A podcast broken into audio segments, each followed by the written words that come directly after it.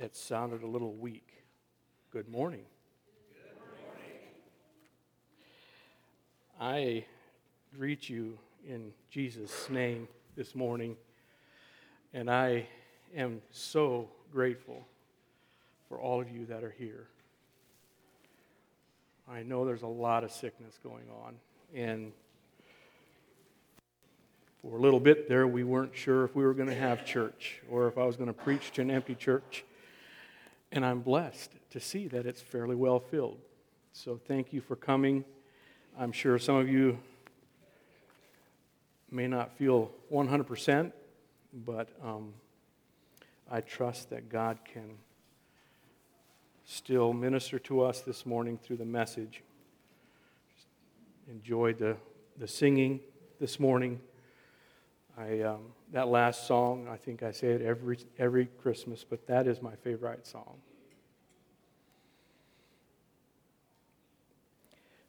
The thrill that goes through our soul when we experience the new birth. The fact that Christ came so that we can live eternally with Him. Not only us, but the entire world. The entire world. So may God help us to be faithful in spreading the word.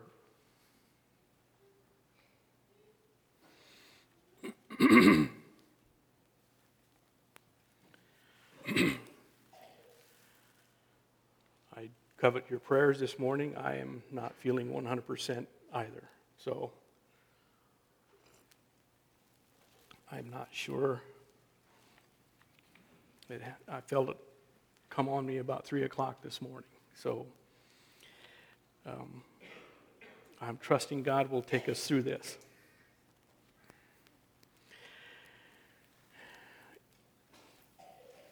I'm a contractor, and I'm not, not a construction worker.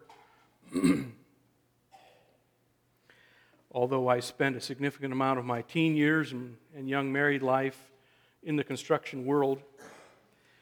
Um, and I, I have learned some things. I used to work with my dad, who had his own construction business for a time. And um, one thing I learned or I observed in the construction world is that there is a great deal of thought and planning put into the design and then the constructing of a building. And I've always found it fascinating to, to observe a building being built, maybe in the neighborhood, and maybe every day you drive past and there's a little bit more done on it, and pretty soon it's complete. And um, if you think about and look at the design of that building, you can kind of figure out probably what's going to happen in that building. Occasionally, there are buildings that you don't know what's going on. But for the most part, when the planning phase it, um, happens for a building, there is a lot of time spent in planning out the structure and the layout of the building so that the intended purpose of that building is met. And so, if I was to build a building, I would take into account my end goal. What do I want that building? What, what purpose does that building serve for me? And then I would go to a contractor or an engineer, and we would sit down. That's probably one of the first things that they would ask me is, well, what is, what is the, the intent of the building? And then we would explain all that, and, and all, it's just a lot of time put into planning. And some of you that have been in that process the last year or two know exactly what that's like. It takes a lot of planning, forethought, and a good a good contractor, a good architect knows what or what questions to ask, so that he can actually build the building to what your uh, needs are.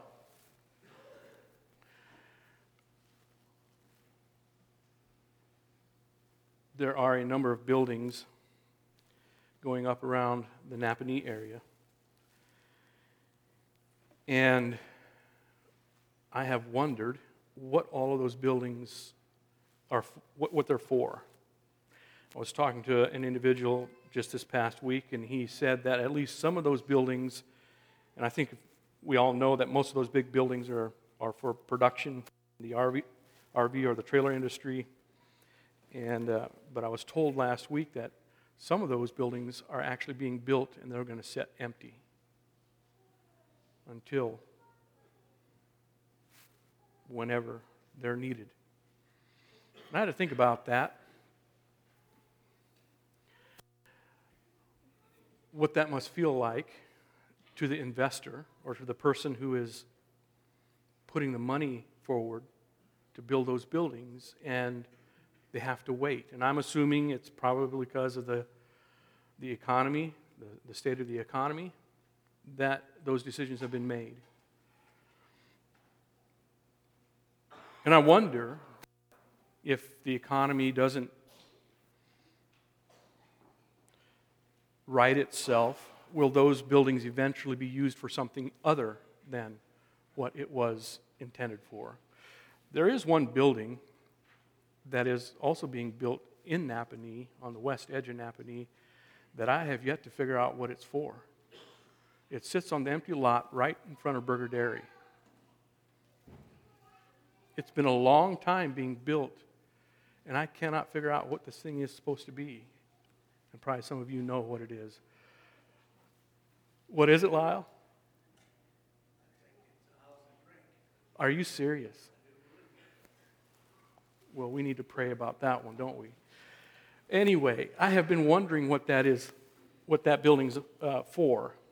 And so it is in life. We, we observe buildings being built. We can sort of understand just by what's being built that it's meant for some, specific.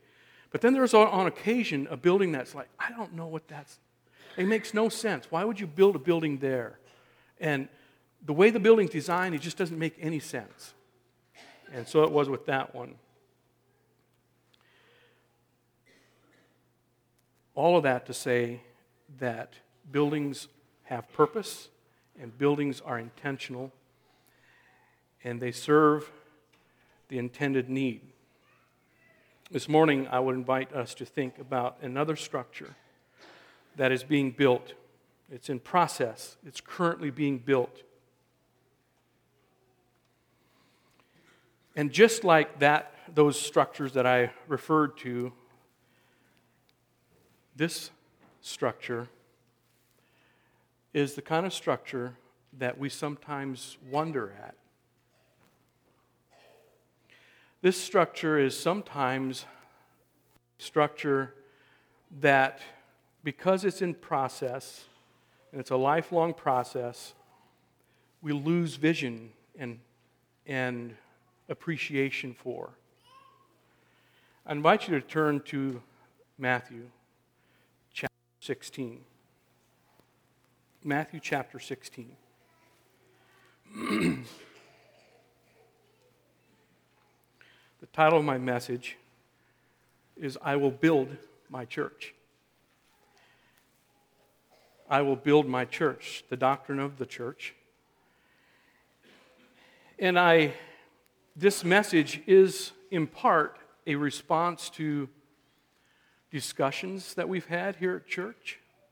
Um, I'm thinking, in particular, a, a roundtable discussion that we've had with our um, house fellowship leaders on just um, some important things of church.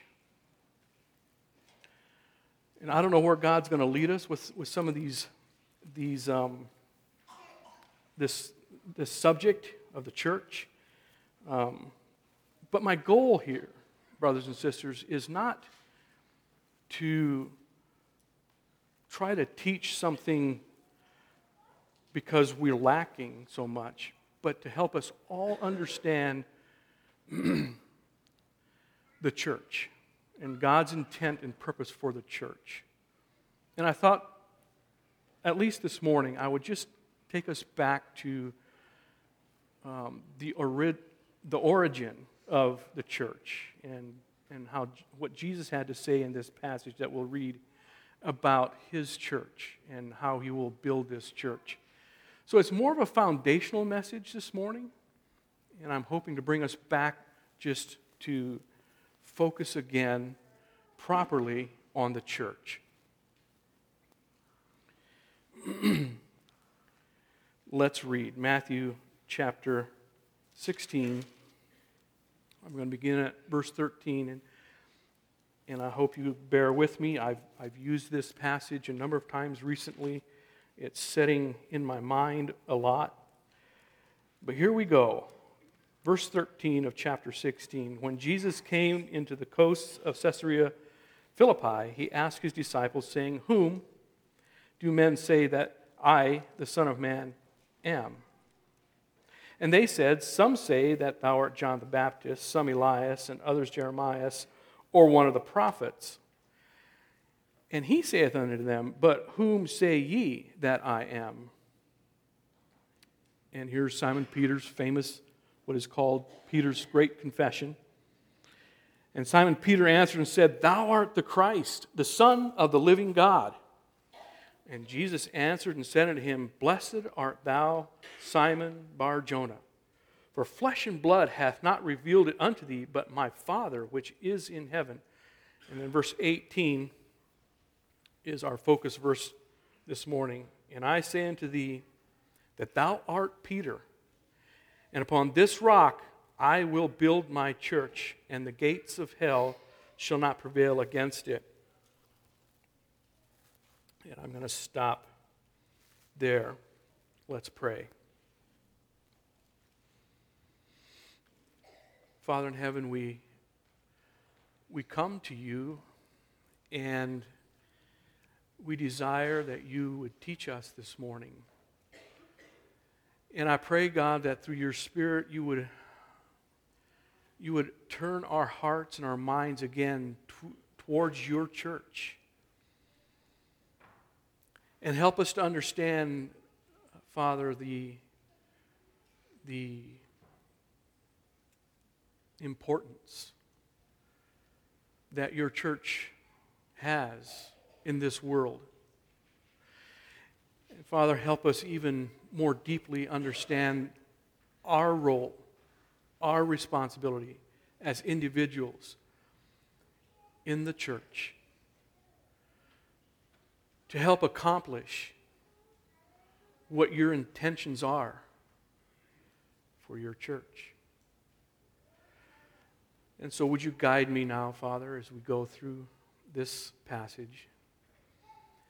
I just pray that truth could be understood and that I could speak clearly and think clearly. Bless each one for being here, Father. We commit this time into your hands. We pray in Jesus' name. Amen.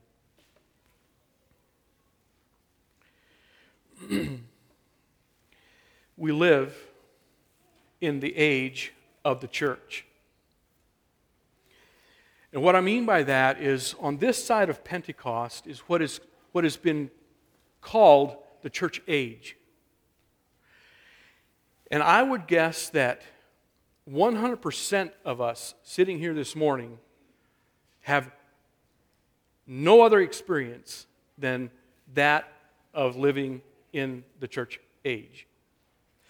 And we'll take it even, even closer to home is that you and I have experienced nothing else but the church.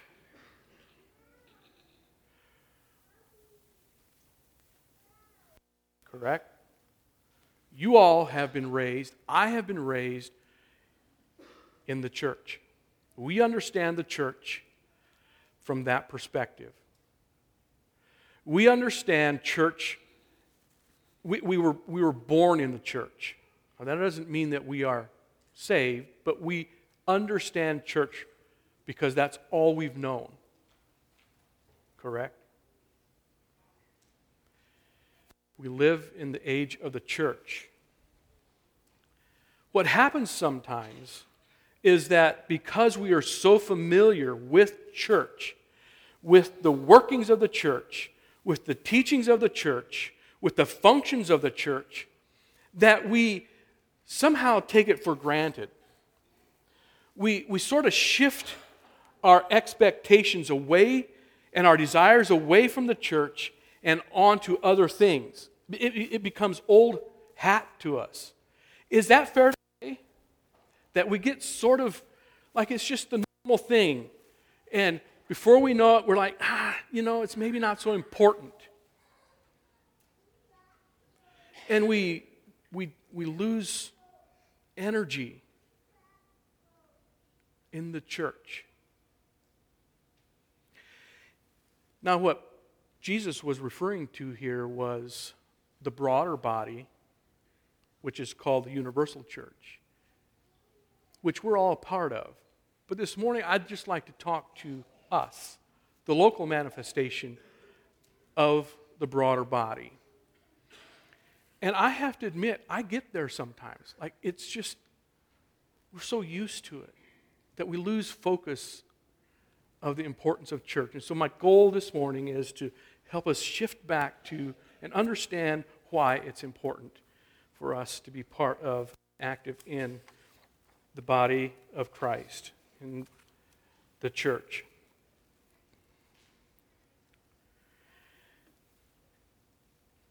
something that happens to us is that we also lose focus on the purpose and the intent of the church. So let's go back to our passage in verse 18 and let's just look at that verse and see if we can find about four things to help us shift back into focus here. Verse 18 it says, And I say unto thee, thou, that thou art Peter, and upon this rock I will build my church, and the gates of hell shall not prevail against it. Two things I want you to notice right off the bat. There's two promises in this verse. What are the two promises? Someone tell me.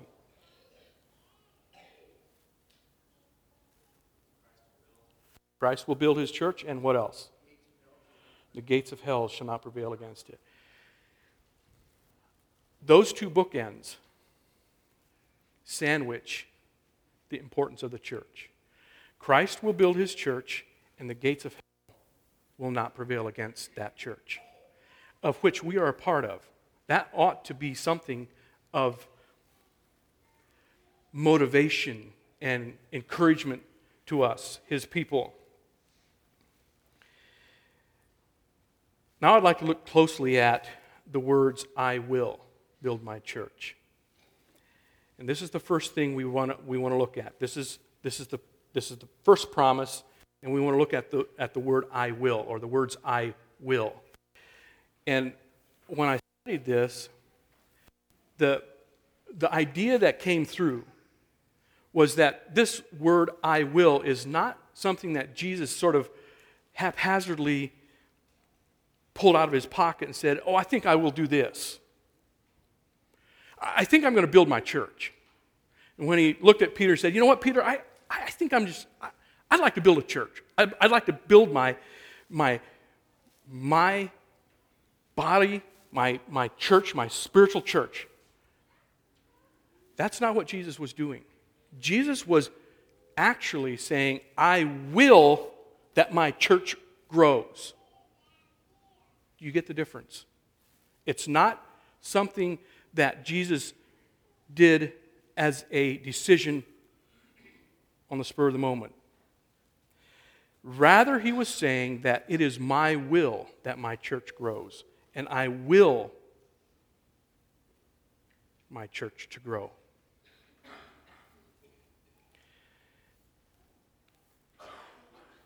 I will that my church grows.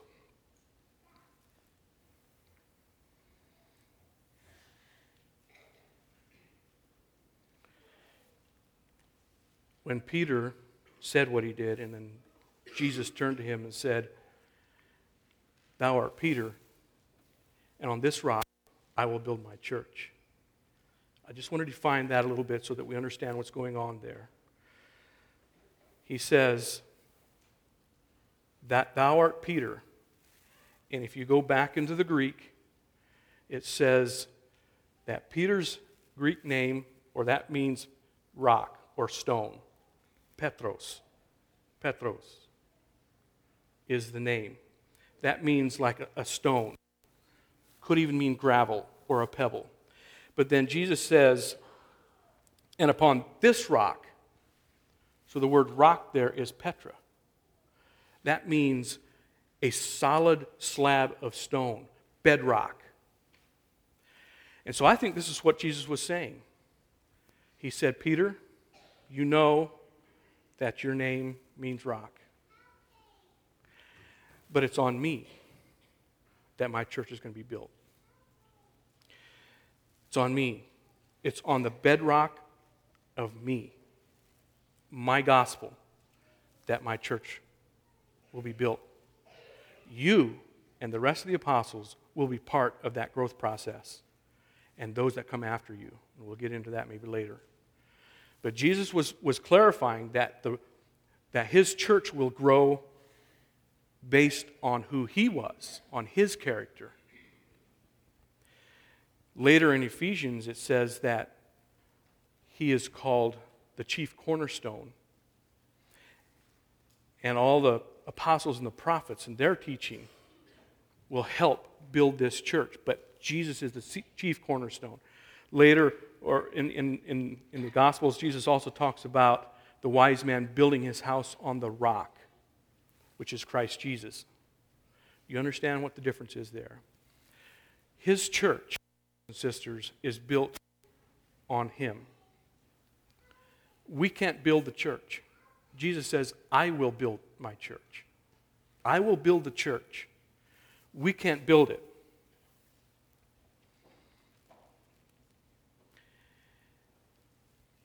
How does he build his church? Jesus builds his church through the ongoing work of the teaching and the preaching of the gospel.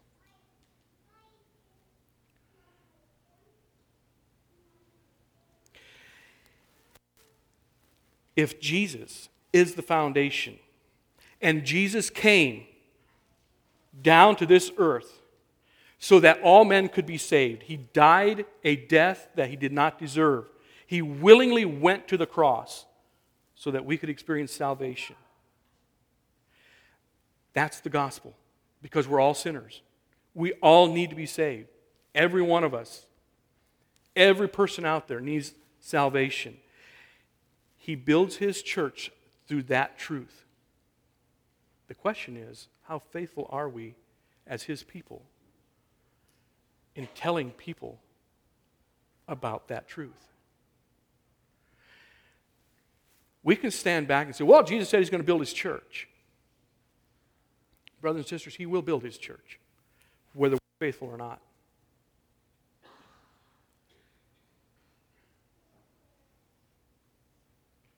But I think there's going to be some answers that need to be given if we're not faithful in spreading that gospel by which people come into the kingdom and by which his church is grown. That can be done in a number of ways. It can be done locally, daily, talking to people about Christ. How many of us walk out this door, these doors, at the end of a Sunday service and we forget that we're still the church? And that Jesus expects us to talk about him. I'm guilty. I am desperately guilty. It can happen in our homes. How many of our children understand that we love Jesus? Like, do you ever find it in your mind that you, are pretty sure your, your children know you're pretty sure that they, well, surely they understand. Like we go to church all the time, we, we pray, we do this, it, and we sort of assume those things. They go to a Christian school. When was the last time we sat down and just talked about the gospel to our children? And explained that they too, the things that they do, the, the, the, the wrong things that happen that they do are because, because they have a sinful nature. They need Jesus. That's one way that his church is built. I will build my church. I will do it. But he asks us to be faithful in the process. In our confession of faith, the last, the last point says the church must necessarily be an evangelistic church. I am speaking to myself. But do you understand what I'm talking about? When we lose focus, when we lose vision for the church, when we lose focus on Christ, and we get involved in our lives, and we, we or whatever it is, or maybe in the details of church, we just focus incorrectly. And we forget that He is building His church. And we're muddling here and not talking to others about Him. And then we wonder why the church doesn't grow. I'm not being critical, it's a reality. And I'm guilty.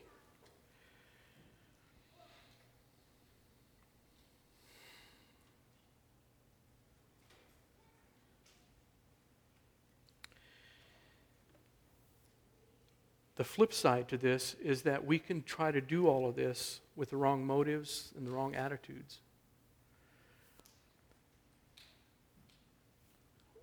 When, when I endeavor to be a builder and I take the place of Jesus and I try to force the building by doing a lot of building activity, do you understand what I'm saying? I need to check my motives. Because Jesus clearly said, I will build a church.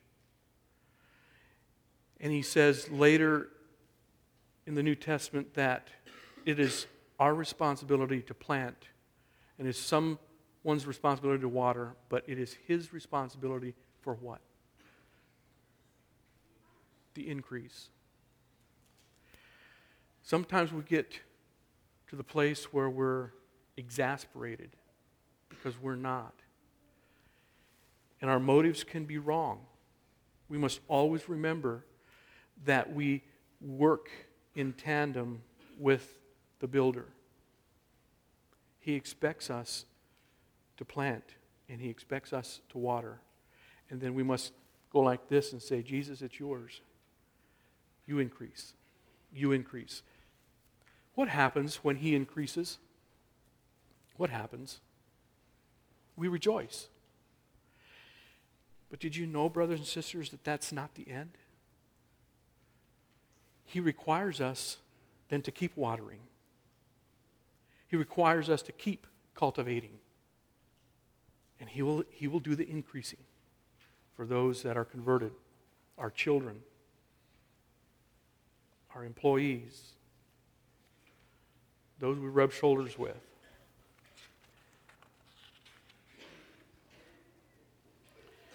It is His will that the church is built. I found a passage in Ephesians that was sort of fascinating to me.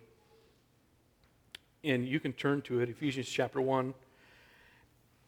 And I'm going to be reading from verses 3 through 11. And this thinking about the will of God the Father, His Son Jesus, building His church.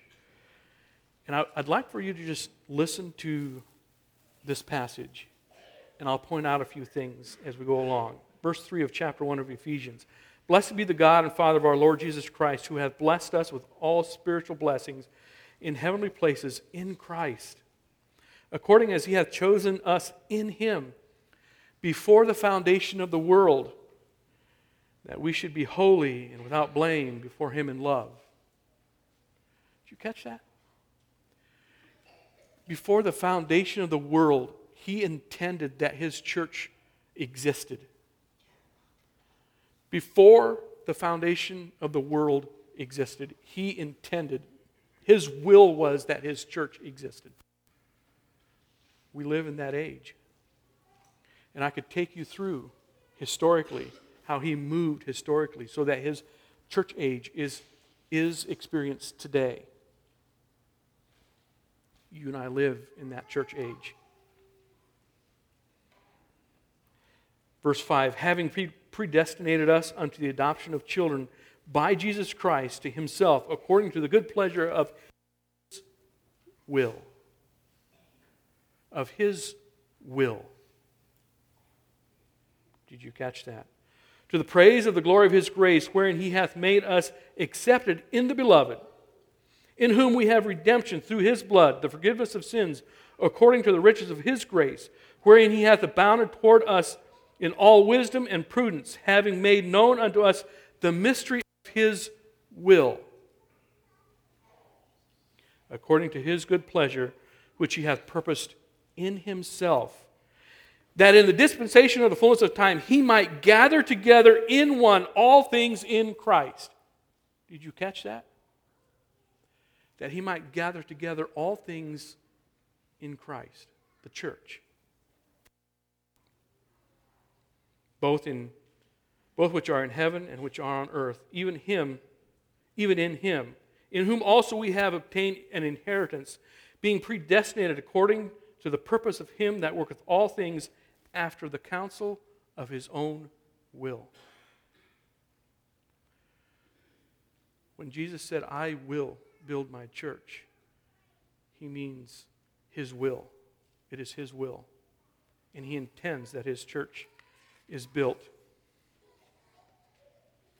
The second thing we see in that phrase is that the church belongs to Jesus. The church belongs to Jesus. He uses the word my, it's a possessive form. He says, I will build my church. The church belongs to Christ. And the reason the church belongs to Christ is because it says in Acts, Take heed therefore unto yourselves and to all the flock over which the Holy Ghost hath made overseers. He's talking to the, to the leaders of the church to feed the church of God, which he hath purchased with his own blood. Ephesians chapter 5, verse 25. Husbands, love your wives, even Christ also loved the church and gave himself for it. The church belongs to Christ because he purchased it with his blood. Sandy Ridge belongs to Christ because he purchased each and every one of you with his blood. Sandy Ridge is not my church. Sandy Ridge isn't our church. It is Jesus' church. It belongs to him. And when Jesus purchased Sandy Ridge, he purchased authority over the church, over any Christian church, over the church universal. He is the head of the church. Cares deeply about the church. Very few people willingly die to redeem others. Very few people. Christ did and he carefully watches over the church. He carefully watches over Sandy Ridge. He wants his bride to be spotless, to be gloriously clean, without blemish, and holy. He selfishly watches over the church. We see that demonstrated in Revelations chapter 2 and chapter 3. We see Christ walking among the candlesticks, and he is observing his churches, and he's looking and observing with loving care, and he's noticing this and he's noticing that.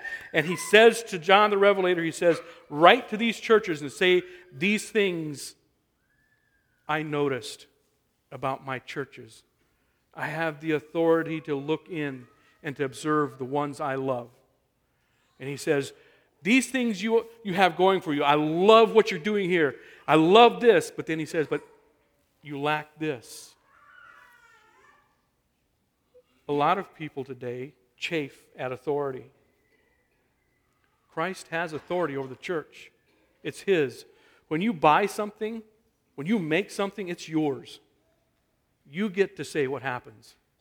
Christ bought the church. He has the authority to look in, and He has the authority to tell us where we're missing it. He, he, he lovingly tells us, You're doing well here, but here you're not.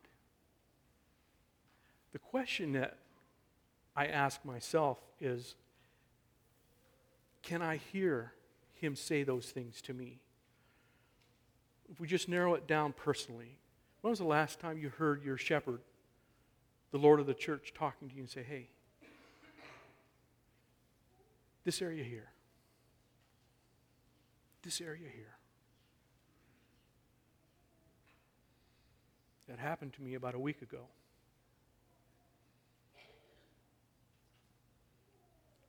And he was right.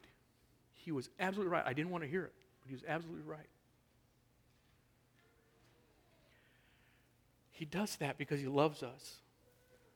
We wonder how a God can love and still have authority over us, still admonish us, still discipline us.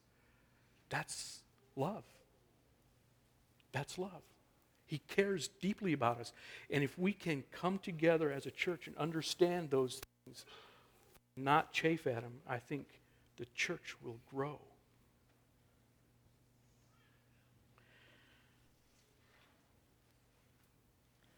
At the end of the day, when he comes back, he will have a pure bride.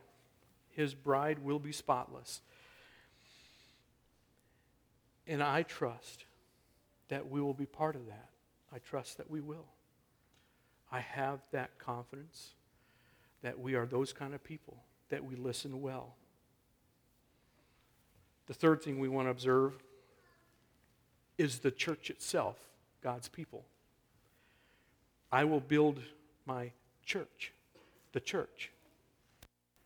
The word or the Greek word for church here is ecclesia and it literally means a calling out and a gathering together. A calling out and a gathering together. Now, the calling out, we understand, is the new birth. We are to be a called out people.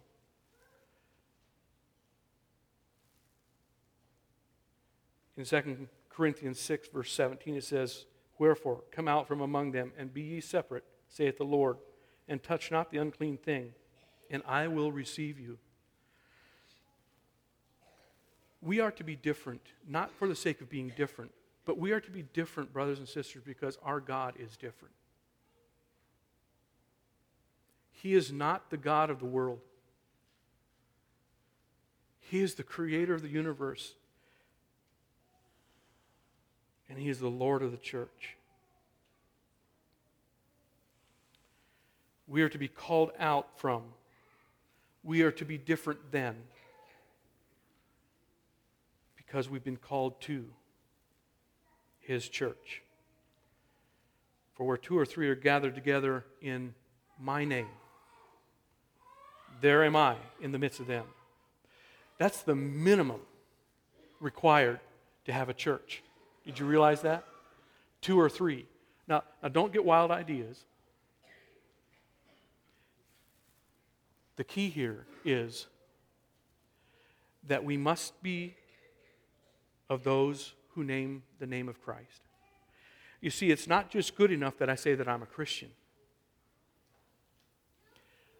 I can believe all I want to in Christ about God and still not be a Christian. There has to be fruit bearing in my life repentance and then spiritual growth, the fruits of the Spirit, should be evident. And so when two or three come together in that agreement and they say, Oh, yes, Brother Devon, I know I can see the evidence, and Brother Verlin, I can see the evidence in your life that you are born again.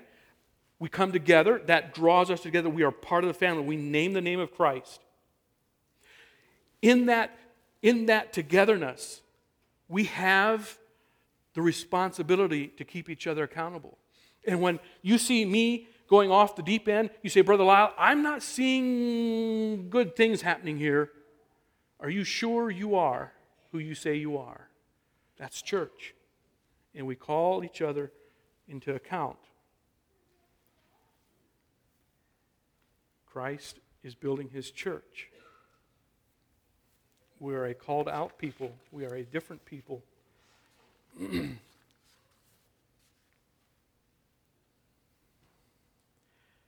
now, therefore, ye are no more strangers and foreign, foreigners, but fellow citizens with the saints and of the household of God, and are built upon the foundation of the apostles and prophets, Jesus Christ himself being the chief corner, in whom all the building fitly joined, fitly framed together, groweth unto an holy temple in the Lord, in whom ye also are builded together for an habitation of God through the Spirit. Did you catch the words there? The building process. Jesus says he knows who are his. He knows if you are his. And he also says that those that are his hear his voice.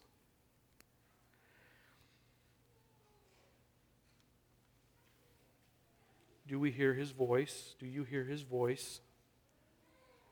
Does our life demonstrate him? Does our church demonstrate the character of Christ to each other and to those around us? In Ephesians chapter 3 verse 10 it says to the intent that now unto the principalities and the powers in the heavenly places might be made known through the church the manifold wisdom of God. Friends, that's why it's important that we demonstrate Christ genuinely.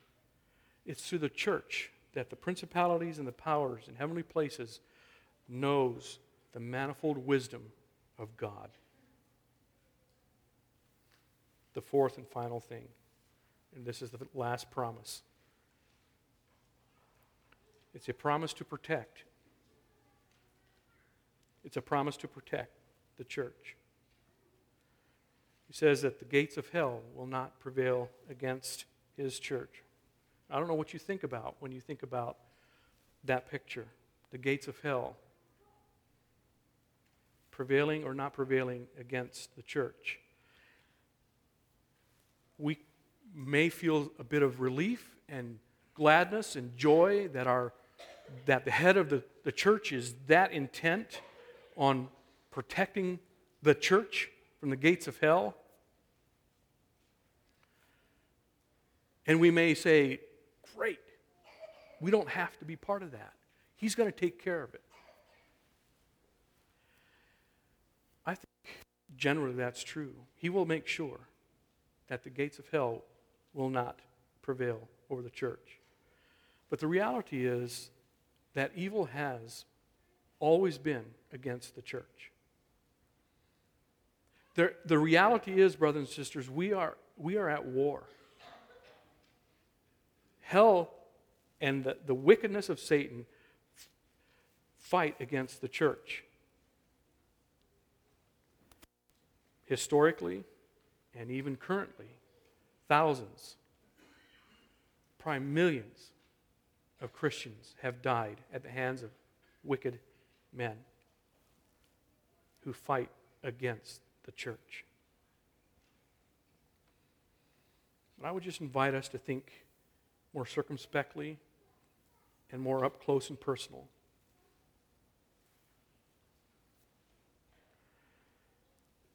What would happen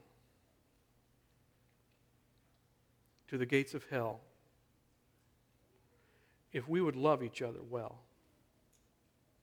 if we would love each other like Christ loves us, what would happen to the gates of hell if we would focus on becoming more like Christ? If we would focus on producing fruits of the Spirit, what would happen to the gates of hell if we refuse to speak evil of each other?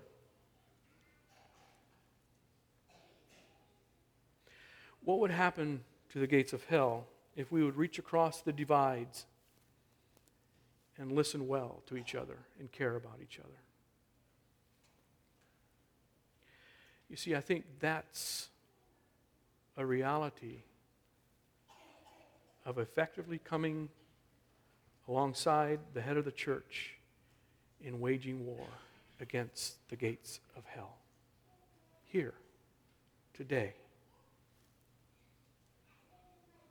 What would happen if we would engage in warfare that way, in a positive way, and say, I will, I will, I will. And we join the head of the church in fighting against the gates of hell, who wants to destroy the church.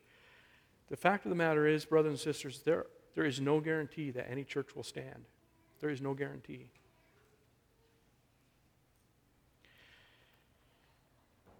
But there is a guarantee that we can and will if we do what the head of the church asks us to do, invites us to do.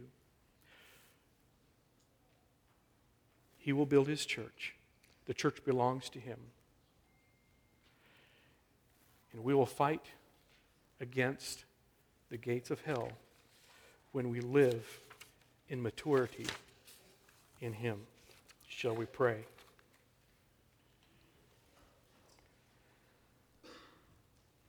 Father, I trust that you would take what has been said and use it for your honor and glory. God, I, I believe that all of us want to be effective church builders. And I pray, God, that you would help us to do so. Help us to be witnesses to those around us, especially during this Christmas time. Help us to be willing to tell people about you.